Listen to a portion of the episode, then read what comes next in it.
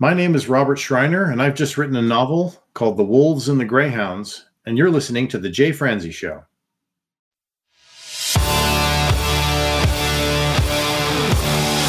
Welcome to The Jay Franze Show, a behind the curtain look at the entertainment industry with insights you can't pay for and stories you've never heard. Now, here's your host, Jay Franze.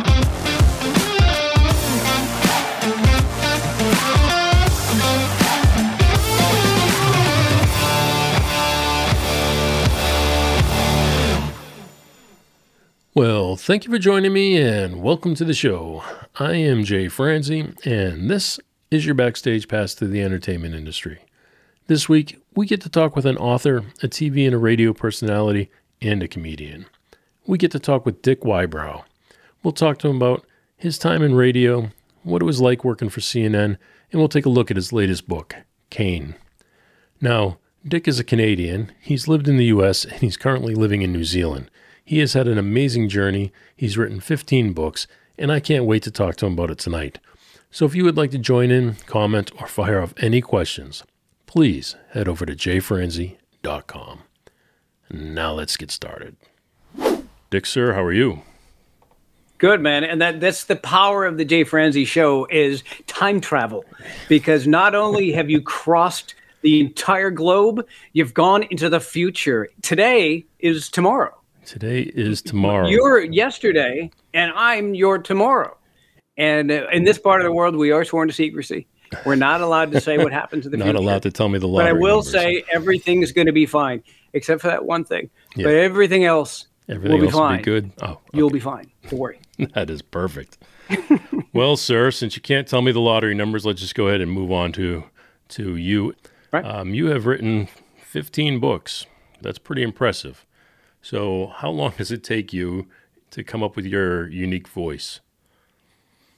nobody's good at it when you, start. So what a lot of people do is you sort of copy a style. So if you want to write a book and you've got a favorite author that you read a lot, most people copy their style for the first book. A good friend of mine, Brad Meltzer, he is a huge author and he he has a great line. He said, I don't even know if they're around anymore, but he said my first couple of books were published by Kinkos because the first couple of books you write, they're going to suck. And I was no different. My first books had been published by fire. It was terrible. It should have been set alight, you know, and and a ritual, and have people dance around it to to make the spirits go away. It was terrible. So then you you keep writing like anything else, and if you got a passion for it, you have to write.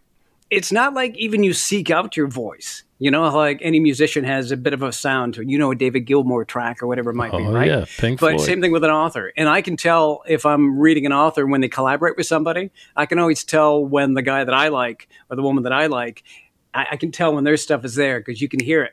And supposedly I have that voice as well now. But it's, as you said, it's taken more than a dozen books to really hone that down. And, and it's not easy because there's definitely times where you start to stir color outside the lines. But that's what creativity is. It's sort of just throwing everything there and you put a bunch of clay together. You just mop on all that clay and then all the stuff that kind of sucks, you just start carving that away. and then eventually you got something that you can call a book. That is funny. You, you mentioned something there that just reminded me. When I wrote my first book, my books are more technical. They are not like yours. They're not stories. They're how-to type books. But when I wrote the first one, I was teaching at an engineering college, and it's an engineering book. And my students said, "We could just tell it's you talking. We can hear the things you would say in class and stuff." I thought that was cool. And then my latest book is a leadership book, and I wrote it with somebody. And now I have people telling me I can tell when it's you and I can tell when it's her. You can tell the differences. I never really thought about it that much before, but I guess it's I guess it's a thing. In fact, it's actually with my relationship with my lovely wife, the most important person in the world to me. She she's the one person who won't read my books. She doesn't read them. and she'd like to, but she says the hard part is I read it and I can hear your voice. And apparently that's not a good thing. Or more specifically, it takes her out of the story because right. she can hear me saying it. And so it doesn't feel like Imelda or Kane speaking. It feels like Dick speaking. And she hears that all day long and she doesn't want to hear any more of that, understandably. and so she actually doesn't read my books. Uh, she'll read a bit in piece. Like I'll say, Here, is this any good? And she'll look through it and then give me her honest opinion, which don't give me an honest opinion. I'm a creative. Tell me right. I'm amazing. But no, that's what I need actually. You need to have that person in your life that can go, that's good. That's that's nuts. I don't know what this is.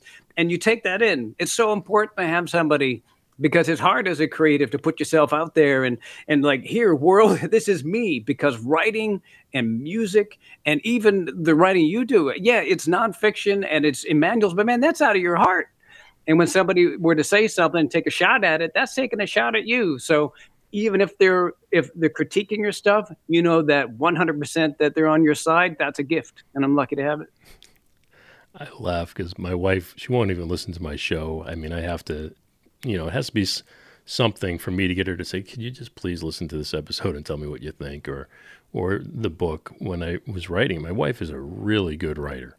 And I said, Can you just please take a look at this book and tell me what you think? She was, Nope, I'm going to read it right. when it's done. I said, Okay.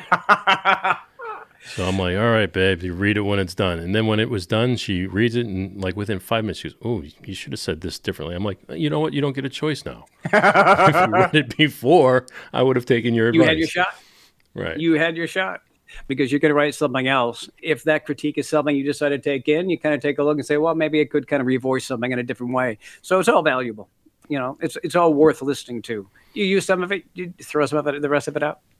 Yeah, I mean, it's the relationship I have with my wife. She's, I will never say it to her, but she, she's very smart and very good at this, and she's got a, a very good eye and ear for things. And you know, half the time she's right. So, shh, I didn't say it. I tell my wife all the time that she's very smart because if I don't tell her she's very smart, if I don't explain to her she's very smart, she starts to get that self doubt. It's like any of us. She's her own worst critic. And I got to remind her because, you know, we live in New Zealand and Americans, even though I was born in Canada, coming into New Zealand, you would think that it's English. It's all English, right. but it ain't all English. no. There is a very different way how Kiwis and Americans express themselves. And so when we speak, because we're real open, and we'll talk about anything. We'll pontificate about stuff we don't even know anything right. about. That's just our way on a regular and basis. That, that screws up Kiwis and all that. yeah, man, we'll just go and we'll talk our heads off. And so it's great having her here because we're a great sounding board for each other. It's really helpful having a partner like this. I'm really, really lucky because otherwise it would be a sea of silence around me a lot of cases uh, and she's great. I'm really lucky to have it. Well, since you brought it up, what's it like being an American living over there? Yeah, it's it's uh, it's living over here is great. It's a beautiful country. Half of my family is from here. My father was a Kiwi, and so it was actually uh, 11 years ago or so. I was working as a CNN producer at the time uh, because my progression, the natural progression, from stand-up comedy to radio rock jock to and television producer. Yeah, that's the way it usually not? goes. Yeah. Normally, yeah. It's the old path, that old that old chestnut. Yeah. But there was a point where I got I got a little bit exhausted by the CNN sort of experience because it was caustic. A newsroom is uh, is an, is a vile place, and I don't mean awful. It's just the stuff that comes in. Most news that comes in is pretty dark, yeah. but also it starts to stain the people. And so so the environment, like you go into the control room, there's a lot of yelling, there's a lot of screaming back and forth. And I'm a Canadian, and we don't do the screaming thing. So no, much. you guys are polite. And so, yeah, we're for the most part polite. We can be, you know, I get the stuff done, but I just do it in a very Canadian way. And I had my bosses saying, "Well, you're not urgent enough." It's like what that was code for is you're not yelling at people. Right. It's like I don't know, all these people around here seem to be pretty happy with my non-urgency way of doing this. They right. seem to be really okay with it, and my shows get great ratings. So I was in an environment that wanted me to really put pressure on others and really squeeze on others. And I was getting kind of tired of it. And I was Googling around at one point and I told my wife, I said, you know what I just found out? Because my dad's a, a Kiwi, I found out that I have citizenship by descent. It means that I'm a New Zealand citizen right now. And she said to me, then what are we doing here? Let's go. That was October. That was October We were in country by January. That was it. We sold our stuff. We gave our stuff away. And you know, she's so super organized. She was able to work all these bits and pieces out for us. We got onto a plane and we headed here and we established. I was in country here just south of Auckland and I stayed with a cousin of mine for about two months and came up to Auckland and and we've been here for 11 years. See, I talk to my wife a lot about that. I would like to go to Australia. I just tell her, I just, we should just go. And she's like, we can't just go. I'm like, why not? There, people do it. Yeah. I mean, I don't know how to do it, but people do it. So I'm sure we could figure it out. But no, I would love to do that at some point. The biggest challenge with Australia is it's got a lot of Australians. Yeah, yeah, um, they're no, they they're are fine. there. I, they, no, I actually love Australians. They're quite American in style, like Australians. But it's funny because you compare Australia to New Zealand, and Australia's got killer sharks. There's, I think, there's a new killer squid. They got poisonous spiders and snakes. They've probably got butterflies and crickets that would kill you, take your head right off. Right. There's yeah, nothing like that in New Zealand. We're how, just across the Tasman be? here. I don't. We've got good biosecurity. Um, I don't know what it is. Maybe they're just drawn to that. I don't know. It's, it's kind of arid and deserty. Maybe that's it. There's nothing here that will kill you other than the healthcare system. Hmm, there's nothing, yeah, and I'm joking, but there's nothing here that'll kill you for the most part. I remember when we first came here, like 15, 16 years ago, I came with a television show, and the guy was just walking through the bush, as he called the forest, and he was barefooted, bare feet. And I said, You worried about getting his? No, there's nothing here that will hurt you. And that's kind of the fun theme of the place, you know. There's a real laissez-faire sort of attitude about the place. Everybody kind of lets their thing, everybody does their thing. But you know, when it comes to that translation, like I mentioned, from English to New Zealand English, you do have to learn how to speak their language. I don't know how many times I had talking to somebody, I get looks like this. Hmm? And I don't know if they're staring at my lips trying to work out the words I'm saying, right. or I've just just hit them with a maelstrom of, of noise because they don't do that here. It's not really their style so much. Some do, you have outliers, but for the most part, you've got to learn how to speak in a language or at least in a temperament that they're going to hear you and that you allow yourself to hear them. And I guess that's the most important thing in life in general. Well, are they welcoming? Yeah, yeah, they're great. They're great, and you know, there's. It's funny. We ended up going down to Dunedin, and that is at the bottom of South Island. And just give you an idea about how very different in style. So there's a castle there called Larnach Castle, I believe it's called. And to get there, it's kind of windy sort of roads, and you get down into this castle. And it's an old castle. This is a, a country that's 150 years old, so it's not that old, but it's an old castle. But the curves around the side of this this mountainous sort of area you can see down to your death at every turn. Had this been in the us there would have been guardrails all around. Mm-mm, not here. No they're like listen you should know better. That's the attitude. Listen that's darwinism. If, if you go over the edge you really should have known better. And so there's a little bit of that. It, it's certainly not litigation happy sort of scenario that we've got in the us but it's a sort of place that you kind of left to your own. Like, you know, you'll work it out. There's avenues in that to make sure people get taken care of for the best they can. But for the most part, yeah. Yeah, for the most part, they let you do what you're going to do. And if you don't hurt anybody, you're probably fine. I think it's funny. I, I just found out I was afraid of heights. I found out I was afraid of heights because a buddy of mine likes trail riding in his Jeep. Right. So my wife and I went with him and his wife, two separate Jeeps, but I was the one driving the one with him and we were driving through Death Valley in California, and we came up to a mountain, lowered the pressure in the tires, and we started going up the mountain.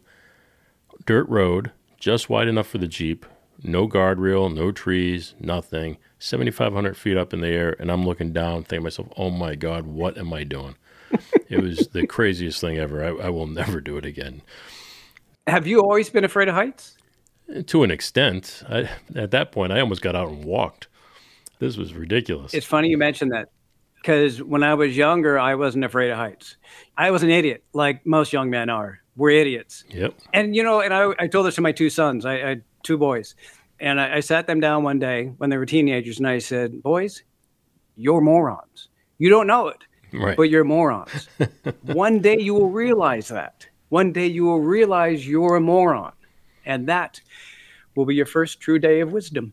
And, and both of them at some point in their mid 20s rang me up or sent me a note and said, Dad, I'm a moron. And I said, I couldn't be any more proud. so we were living, uh, we were living in Southern California. And I got into uh, a motorcycle accident and I didn't think anything of it. You know, I, I, broke the bottom of my leg. It's kind of a common sort of injury. I didn't think anything of it until about a year or two later. Before then, I had always been somebody who just did daredevil. Well, not daredevil, but I just I never really considered my own mortality. Right. And so, you know, run across roofs, fly far too fast, you know, this sort of thing. So by this time, we were living in uh, Atlanta, Atlanta, Georgia and I was hanging up Christmas lights. And as I'm hanging up the Christmas lights, there's this rattling sound. I'm like, what in the world is that? Is somebody better cut that up? That's annoying. And I go to hang and just rattling again. I'm like, what? And I realized, I swear on my on my life, I I was shaking. My body was shaking. I didn't even realize it. And why I mentioned the motorcycle accident, apparently after you get an injury, your body goes, we don't like pain. Yeah. And apparently that can sort of engender a fear of heights. And so I hadn't even realized I was not conscious of my fear, but subconsciously my body was like, forget this. and and I was shaking and I had to get down. And so then it started to seep in. But before then, before the motorcycle accident, I didn't have any fear of heights. Now I get up from the couch too fast right. and I get a little bit woozy. So yeah, it's uh, it's fascinating how that works, especially with the subconscious playing around with your head. I don't know. I've, I've been in a motorcycle accident, so maybe that's what triggered it. It was back when I was a youngin, 16 years old. And I mean, it may have been what triggered it, but I had another moment where I'm an audio engineer and I was doing sound for the local hockey team in Nashville, the Nashville Predators. And they took me on a tour of the arena and walked me across the catwalk. And I get about five oh. feet across, and I'm looking down. And I'm like, "No, this is good. I'm done." And they're like, "No, no, we got to go over here." I'm like, "No, nope, I'm good." But no, no, I'm definitely definitely afraid of heights.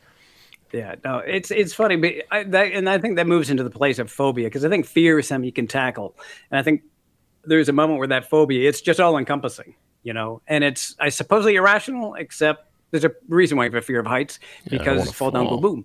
That's no good. yeah, it's the old line, right? I don't have a fear of heights. I have a fear, fear of landing. Of falling, yeah. Yeah. Yeah. Or the landing. I guess it's really not the falling, Bart. Yeah. So you mentioned a TV show bringing you to New Zealand. What was that TV show? Uh, it was many years ago. Some years ago, I just I'd sent in a pitch for not the television show I was working on. I was working at CNN at the time, and it was a travel channel show called Trip of a Lifetime. They said, We're going to do 10 episodes. Tell us where you'd love to go. And I thought, oh, What the hell? And I sent it in. And I said, Hey, listen, I'm actually part Maori and uh, Ngāi Tahu, and I'd love to go back to my homeland for the first time and show my daughter that experience. And they loved the idea and they flew me down. They paid for everything. And we did sandboarding and we did whitewater rafting and bungee jumping. And we packed, we packed, I think, a whole year of activities into about eight days. And I slept probably three, four hours a night. But absolutely fell in love with the country. It was just so beautiful. And the people were so sweet. That's funny. The country is very small. I mean, do you have any challenges with that? Do you travel outside of the country regularly? We do a bit. It's funny. It's, it's a little bit like living like you, you're in Cincinnati. You used to live in Boston. And so when you talk about, oh, I got to go here, it's 45 minutes away, whatever. Right. But, you know, I lived in Atlanta. And, you know, I got to go somewhere. It's about 90 minutes. Well, whatever. Just put on a podcast or put on some music or something. In a country this size, I tell people I should take the motorcycle ride into work. So how far is that drive? 36 minutes. Whoo! You do that every day? Yeah, both ways. Yeah. it's like, you go that far? It's like, it's just not that far. But when you have a country of this size, 36 minutes, you could probably go from one side to the other. But I li- also lived in Pensacola. I lived in a in small town United States. So I do know about this idea that everywhere you know is within 10 minutes. But no, it's it's neat. We got up to all the way to Cape Reinga at the very top of the country, where they've got a cool lighthouse up there, and you can see where one sea meets the other sea. We've gone down to Milford Sound, where James Cook came in for the first time, uh, up up through the strait over there. We did the Tongariro crossing, which is like this this mountain, and you do this crossing, and it takes like twelve or fifteen hours to get across.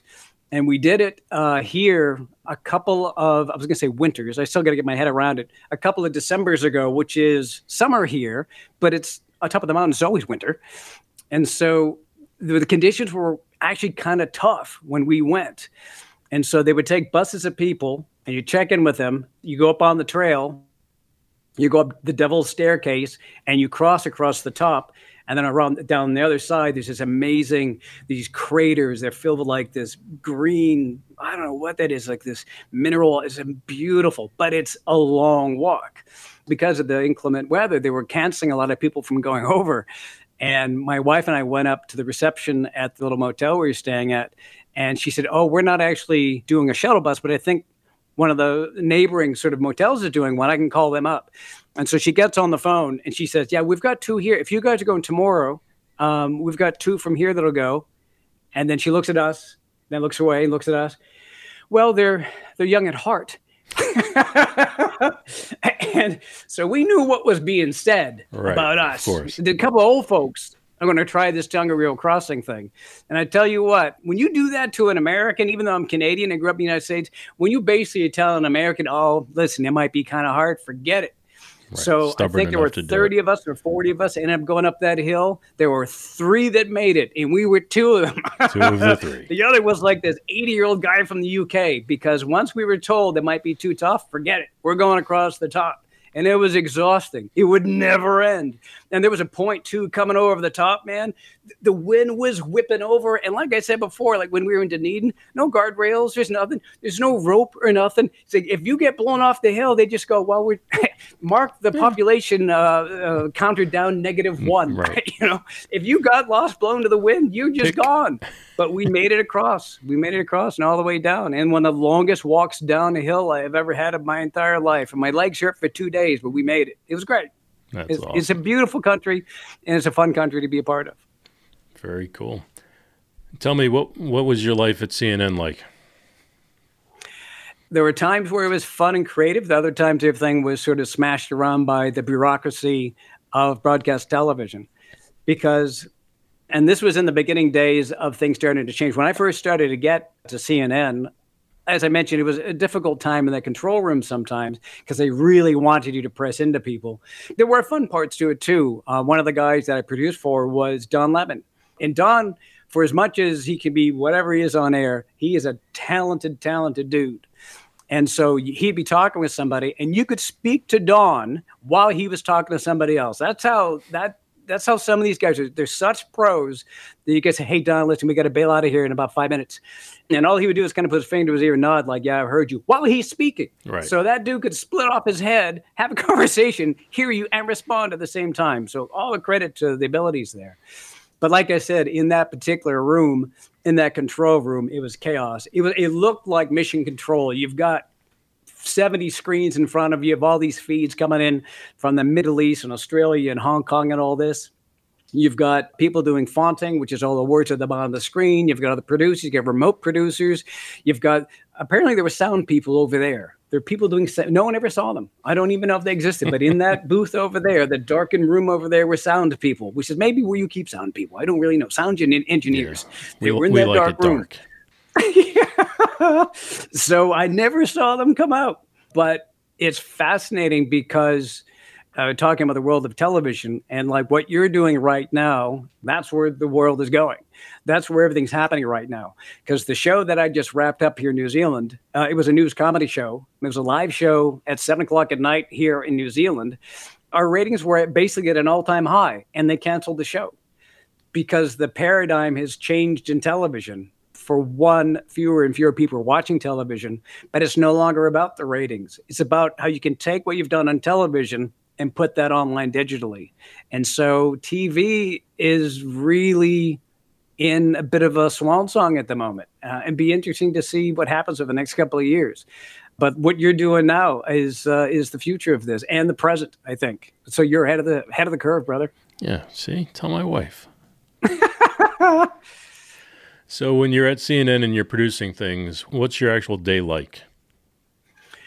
So it depends on the show. Like I did a sh- I did a morning show in Hong Kong, and so that was to tell you what that was a half hour show, but it was two of us writing that show, And so you had to sort of read in, and then the executive producer at the time, I was a writer on that show, that sort of said, these are the sort of stories we're covering. And so there's a rundown in iNews, and that's the program that runs everything. So here's the top story. So any hour, even though people don't use television like this as much anymore, even then we were doing this, the biggest story of the day goes at the very top in this whole inverted pyramid thing, smaller stories, and revisit them through the hour if necessary. So it'd come in and you'd read in. It's called reading in. And so you'd read everything and then you'd write stories. I tell you what, it was a heck of an education to go from like I'd done, you know, stand-up comedy and done radio, which was more free form like this, to be able to take a concept or a story and shrink that down to 45 seconds, 30 seconds. When I wrote for HLN, Headline News, back in the day, those stories were eight seconds, nine seconds, maybe, maybe a verbose 11 seconds on occasion. But you've got to take these massive stories and smash them down to eight, seven seconds. It was hard, obviously, but it was also a great training ground for writing because it's that thing of an economy of words. And so you learn how to take big concepts, you learn how to take big conflicts and smash them down into the most important words possible. And hopefully you got that right more often than not. And there was an element of creativity because it's still the big secret of news is it's not like milk or bread. It's still, I hate to say it, it's still entertainment. Right. You know, and so you, you still had to be creative in a way of presenting the idea to get as many people to watch for as long as possible. And the people that did that right got great ratings. And these days, that doesn't matter anymore. When you're writing headlines like that, that's a perfect segue into the online world and trying to capture people's attention. Although there is something about how online began to somewhat affect news in general because it became about the clicks, of course, right? So then that's where you saw these headlines get kind of more salacious on occasion because you knew if you wrote something about the Kardashians or something like that, that that was something that's going to get more clicks than the new health initiative. Right. And so the scary part of that is if you're sort of led by the nose towards the ones that are going to get the most interest, most clicks, then suddenly the smaller stories don't get the interest that you need to have. And so that's a bit of a dangerous paradigm. And I know people that really, really work hard, and the folks here at the local news hub, they work really, really hard to make sure that the important stories get out there. I'm really proud of them for doing that sort of thing. But it's always going to be the sort of lighter or more shocking sort of headline that gets the attention, gets the clicks. And I guess as long as you're getting those clicks, you can do the important stories too. I can understand that. Um, when you're working like that, people shape the story, like you said, to get the attention. So, do you find a lot of stories, or especially headlines, get exaggerated? Yeah, yes, especially when it comes on, on when when we were doing our television show, we did we did packages, right? So we had live hosts that would, would talk into these packages. So it's a recorded piece of news that my producers ended up putting together. And then we've had headlines in the show. And then when that ended up on the digital properties, they would find some small piece. Like if we had an interview with a guy named Jimmy Carr, who's a very popular comedian, Very and our prime one. minister. It was like one of our first years we were here. They ended up being on the desk together. And I think Jimmy Carr, let, let's say, for example, he said, I can't believe the prime minister is here uh, hosting the show with me, whatever it might be. Then the headline gets pulled out and says, like, Jimmy Carr can't believe Jacinda Ardern is here. And it's like, well, that's not exactly what he said. Do you know what I mean? And so it starts to skew that. And the issue, what it comes down to sometimes, is that people don't read beyond the headlines. And after a while, people started think, oh, you know, J- Jimmy Carr, he doesn't like Jacinda Ardern. It's like, that's not Right. that's not what he said at all, actually. And so it's it's dangerous. It'll be interesting, like I said, it'll be interesting to see how this evolves. But for as much as we scroll through and sort of begin to infer what these headlines start to mean, knowing that or maybe not knowing these headlines are written in a way to catch your attention, it can tweak what these stories actually mean. And you see that quite a bit. And so it, it's a bit of a dangerous prospect. Like anything else, I have faith in us and, and people, and I think at some point we'll work it out. For the most part, we're kind of bright.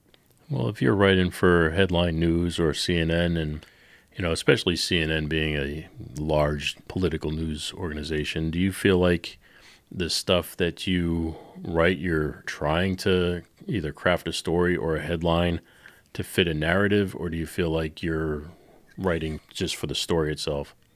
That is something that people brought up in and it would have been some 10, 11 years since I worked at CNN. But I can even tell you from my experience there or from my experience at this last show I was at, we never, I can't even think of one single time I had anybody above our show team that ever said, you have to cover this story. If it's a big story, we're going to cover it. You know, if it's COVID, of course we're going to cover it. But there was never any directive from on high and I swear on my life, there's never any director from on high saying, you must do this, you must have this angle, whatever it might be. There was never anything like that. In part, if nothing else, because if you got it wrong, then they could go, that was them, not me. So right. fire them, not me. you know, maybe there's a bit of hands off because of that. I don't know. But for the most part, yeah, it was, you're sort of free to do what you want to do, you know, within the, the sort of the governor set up by the executive producer of the show. But yeah, it was just trying to tell stories in the most interesting way, the stories that seem to resonate with people. And usually those were the smaller stories I always felt. The ones about people trying to make make things work. Either they're struggling or helping other people that are struggling, whatever it might be, or people that are trying to, to do something to make the world just just a quarter inch better. You know, if you get enough of those people together, things do get better. And so we try to highlight some of those stories wherever we could. And the things that people can relate to. Yeah. So no, I like yeah, absolutely. That. Well, you mentioned in there too that you've done stand up and you were in the world of stand up for a while. How does that affect your writing of your books? Yeah. Yeah, they're I would say they're intended to be humorous, but not written to be funny, if that makes sense. So the story and the characters matter more than me doing a joke. Right. So if I'm writing something in one of my books, in one of the Kane books, if I'm writing something, I think this is a great joke, where can I fit it in? I don't look at it that way. But if I'm creating characters and scenarios, a conversation between two characters that I think I've got a funny moment there, yeah, I'll embrace that and take it in. So yeah, it's not written to be a comedy book, but it's it's a thriller or a supernatural thriller that's humorous. Because anything I'm going to write to some extent is, is going to be funny. Because, yeah, as you mentioned, coming from that stand up comedy background and learning about stand up comedy and being a huge fan and student of stand up comedy for all those years, it did affect a lot of the stuff that I created. And there is some element of that even in writing news stories. You know, it's not necessarily doing comedy jokes, but it's finding moments, real human moments that are humorous. And they don't have to be fall down funny. And a lot of times it's between two people a couple that is uh, trying everything they can to maybe the, they've started a small business together and uh, you know they're out there and they're selling something on, on the side of the road or whatever it might be. And the only customer that comes on by is like a neighbor and even they won't buy and they laugh it off you know. You, you you keep that moment in especially if you can show that something grows a little bit later on. And that's a funny moment. It's not comedy but it's kind of a funny moment that they see a bit of humor in that sort of adversity. And so you find opportunities to embrace especially within relationships, embrace the humor and you highlight that. And that's what I try to do with the book. What people seem to like about it is is this relationship between the two main characters, Kane and Imelda, and especially from Kane's point of view and how he sees human human beings. People seem to like it. Absolutely. Kane's audiobook comes out January 16th. That's very exciting. Man, I am I am sincerely, I am sincerely just jazzed about this because I wrote three of these books back when I was doing 60 hours a week doing a television show.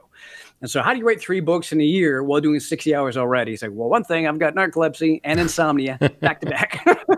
so I'm up at 3 30, 4 o'clock in the morning. I'm up anyways. Might as well write a book series, right?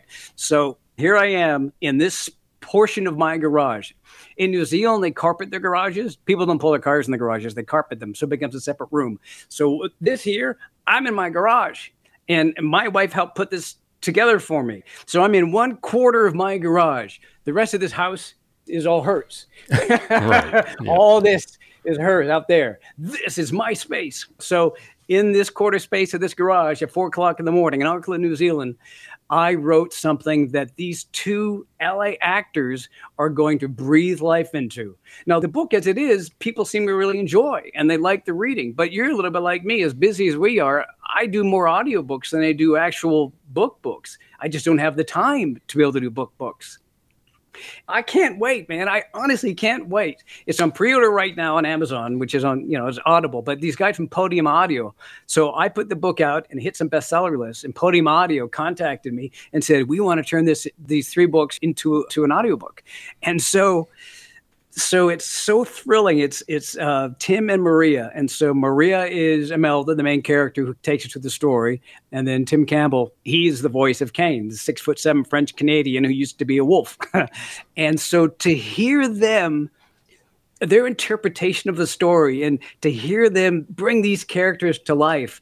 I, I call it like a blockbuster movie for the mind. It's going to be so neat. I can't wait to hear what they do with it. I know what it came up in my head, and to hear their interpretations of the characters and hear them emoting into these characters and Imelda barking at Kane or or Kane taking somebody on. Ah, it's going to be so thrilling, man. As it is now, I'm just jazzed. I'm tingling thinking about it. It's going to be really, really cool. Well, I can't wait.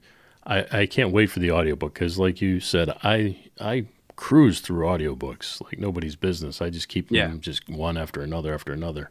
And it's it'll be fascinating. So both of the narrators, I've reached out to them and, and spoken with them afterwards. Uh, they're still actually doing one of the books now, but they've both just sort of got a real kick out of doing it because it's a Gonzo kind of story. I mean, the idea of Kane so, like I said, Tim is the voice of Kane. So, uh, luckily for me, Podium has actually put two narrators on this. It's kind of rare, actually. Most audiobooks, as you would know, it's one narrator. So, most of it's from Imelda's point of view, and she's sort of this part time criminal that joins up with Kane. And Kane was a wolf running through the woods until this infected man bit him. And the next day, Kane wakes up and he's a teenage human boy. And then over the next year, He's taken in by this French Canadian couple who raise him over a year, and he grows 10 years over that year. And now he's a six foot seven French Canadian. And so, what he's trying to do, he goes and seeks out to find out more about this guy that bit him, who infected him with whatever it was that turned him into a human. And the one thing he can't do is drive because where he's learned French and learned English and, and learned some of the bits and pieces about how to interact with humans, he doesn't have the motor skills. And that's where Melda comes in because she's a part-time criminal, may have done some getaway driving, and so mm-hmm. she's the perfect person. She's looking for a way to get out of the criminal underworld, so she takes his job as his driver. And so they partner up to try and find out this secret, to find out what turned him into a human because he wants to become a wolf again. He wants to be able to be a wolf and run naked and free through the Canadian wilderness, which he could do as a human, but he'd probably get incarcerated and would probably get frostbite very unfortunate frostbite.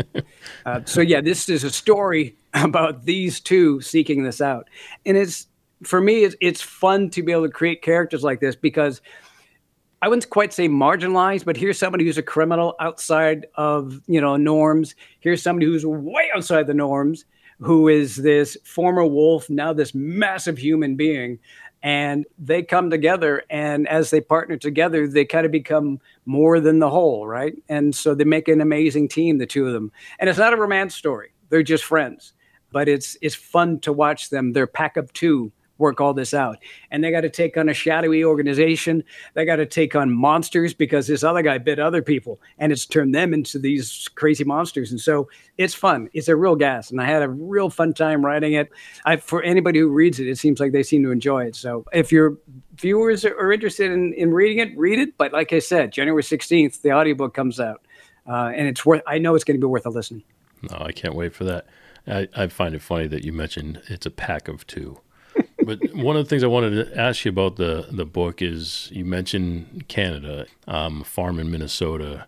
These seems to be places that you've lived. Are you writing based on places you've lived?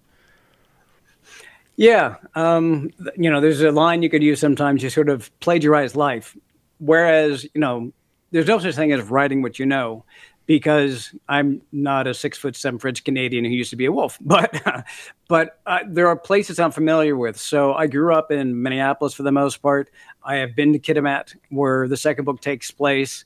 The third book takes place in Atlanta. I have another series. A lot of that takes place in Atlanta.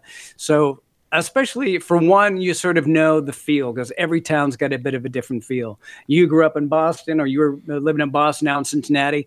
There's a different flavor to every town there's a different flavor to Minneapolis compared to Winnipeg, as compared to Kitimat, as compared to Atlanta. And if you do it right, and hopefully I try to do it right, that location becomes a character in the story in some way. There's a vibe to the place. Like for as much as Minneapolis sounds a little bit sort of light and fluffy, if you've ever been to Minneapolis, there are parts of Minneapolis that are tough, man. Right. I lived in Dallas. I walked through Watts, walked through Watts, and I would be more freaked out in North Minneapolis at night than in when I was in Watts. It could do some rough parts of town. Let's talk about your time in stand up. Sure. What was that like? It was great. It was it was I never got into stand up comedy because I wanted to be a stand up comedian. Even though I loved listening to stand up and I listened to a lot of stand up. I, I was such a dork because all my friends, we listened to hard rock and we listened to heavy metal, all that stuff. And we had this back when there were tapes. And so what they would listen to on their tapes is compared to what I would listen to. They say, "Oh, what do you got?" And you're uh, nothing, because I had George Carlin and Bill Cosby and right. Eddie Murphy. I had all these humor tapes because that's the stuff that I love listening to, and I didn't want them to know any of that because you know I had I had the Van Halen T-shirt with, with the sleeves torn off, and I'm listening to George Carlin. I, they don't need to know I'm listening to you know they need to think I'm listening to some heavy metal. So I started writing, and that's really where that all got inspired. It's always been writing from the start. I started writing, and this is back when this is obviously pre-internet. Some people take a look at my age, say it was probably pre-electricity, right? No, no, not quite that far. But but so we used to have what we call SASE, self-addressed stamped envelopes. So if I want to write a short story and send it off to Amazing Stories or something, you would include an SASE, and so they could reject you and you pay for the stamp. That's what that was all about. And so after I got a couple of those back, I was like, you get kind of disheartened. So I came up with this idea. The thought was, if I wrote something and got on stage, and this was the mindset of me at 19, if I wrote something and got on stage, I'm published. I'm instantly published.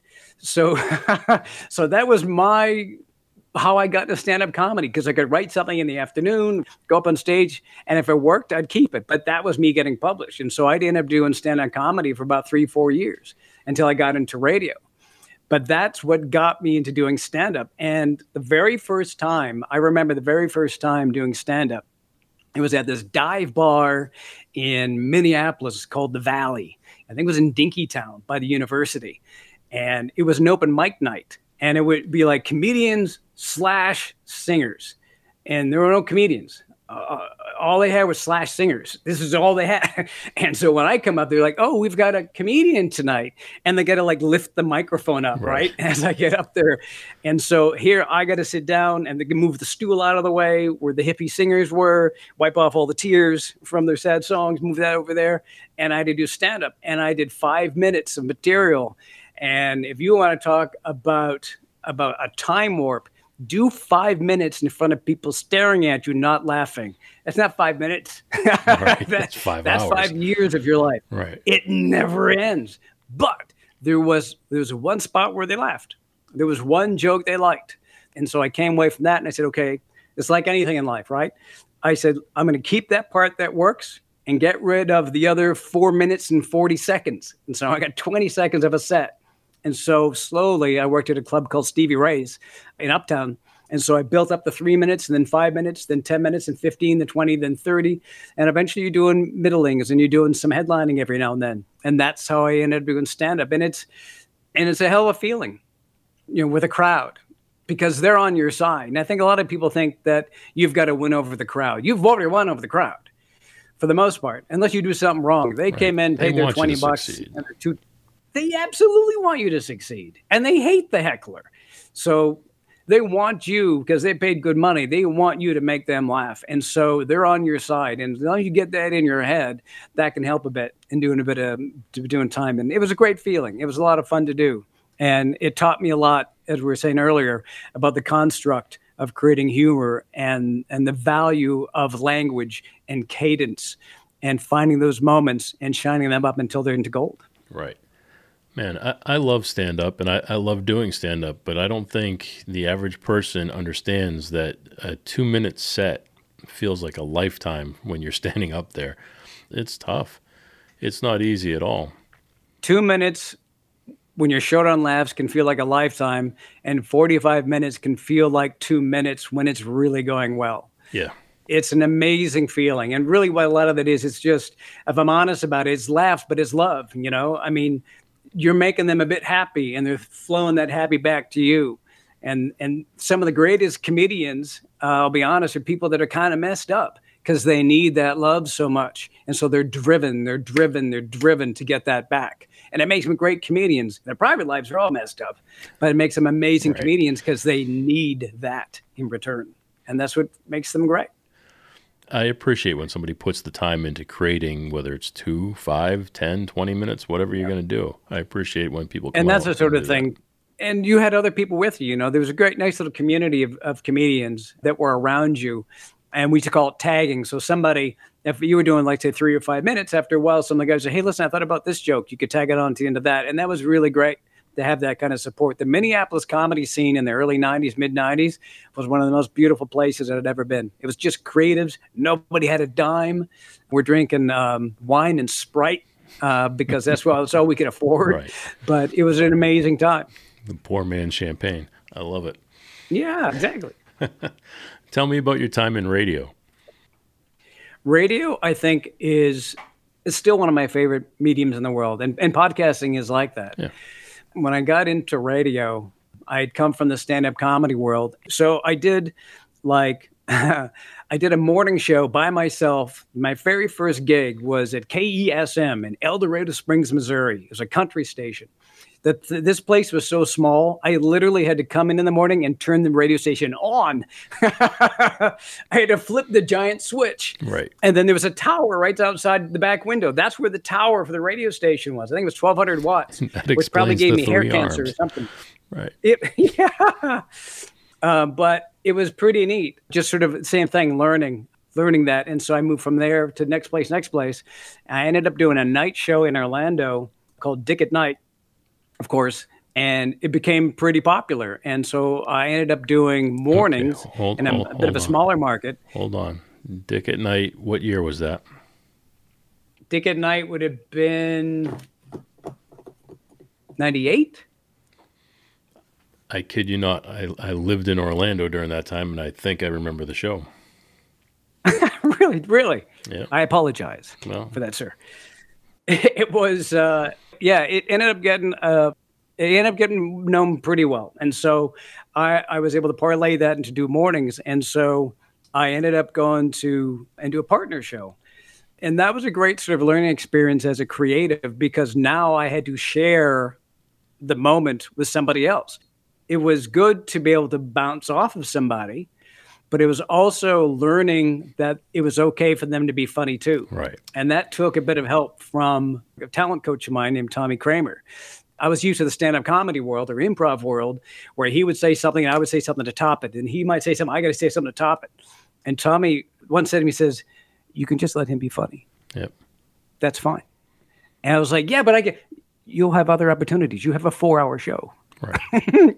you can get your joke in later or tomorrow or the next week or next month.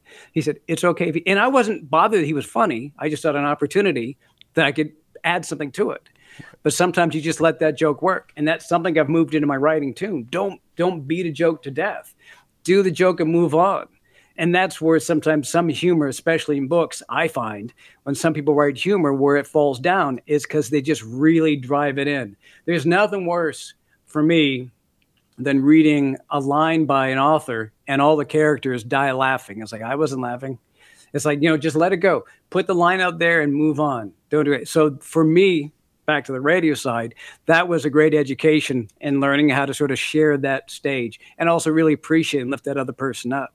Because that is one of the cool things that you can do on radio or in life, whatever it might be, is helping lift somebody up and that's a that's a great feeling once you get past your own ego and lift somebody up that's an amazing feeling to have that's the key right there is the ego. Yeah exactly. It, but you get paid though right? Because if you end up lifting them up everything lifts up. All boats rise. And our show in pensacola on tk 101 we had that station been around for 25 30 years and we had the best morning numbers it had in the history of the radio station.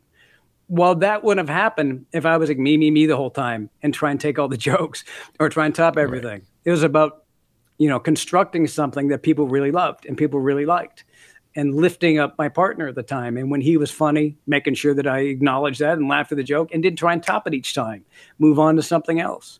So it pays off because I tell you what, that's pretty good for ego. Having the, the top ratings in 25 years of a heritage rock radio station is not so bad. Well, I think that's self awareness, and I think it comes with experience and age, and Yeah. it comes in time. You learn to step aside and let somebody else get the laugh. You I've done several shows now with other people, and you really do have to step aside and let somebody else take the moment to shine for a minute. Tommy used to say that people find the product funny. They won't necessarily that's funny or that's funny. That's funny. They'll say that's a really funny show. And Right. that's something I try to remember. Yeah, typically it's I like this show. I like the way the show makes me feel. Yep. All right, sir. Well, we do this thing here we call Unsung Heroes, where we take a moment to shine the light on somebody who works behind the scenes or somebody who may have supported you in your career and your travels. Do you have somebody you'd like to shine a little light on? will be my wife, of course. She has been with me through the entire time, you know, and she's not somebody who just, you know, inflates my ego. She's not somebody who just says everything I'm doing is great because not everything I'm doing is great. But she is the opinion I care about the most, hers and really hers only.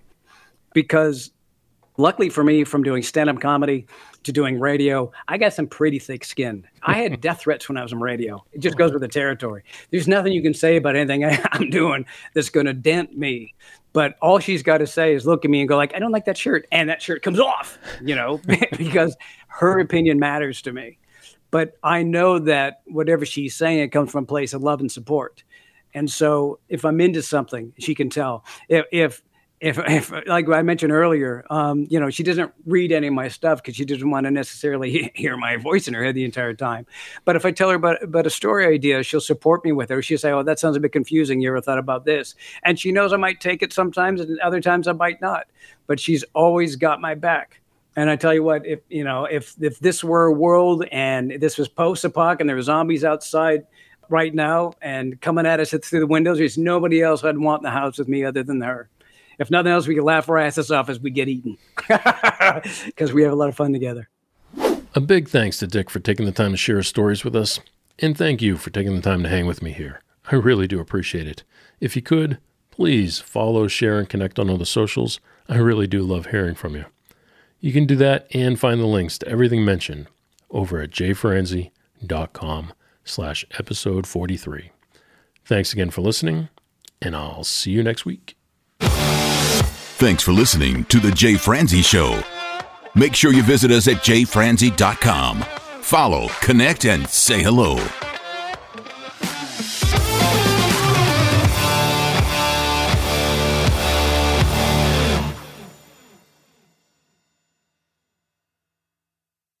This episode has been brought to you by VR Knives, your source for 100% custom knives made by a true rock star. So, if you're in the market for a new piece of art, reach out to VR Knives. 407 421 5528. 407 421 5528.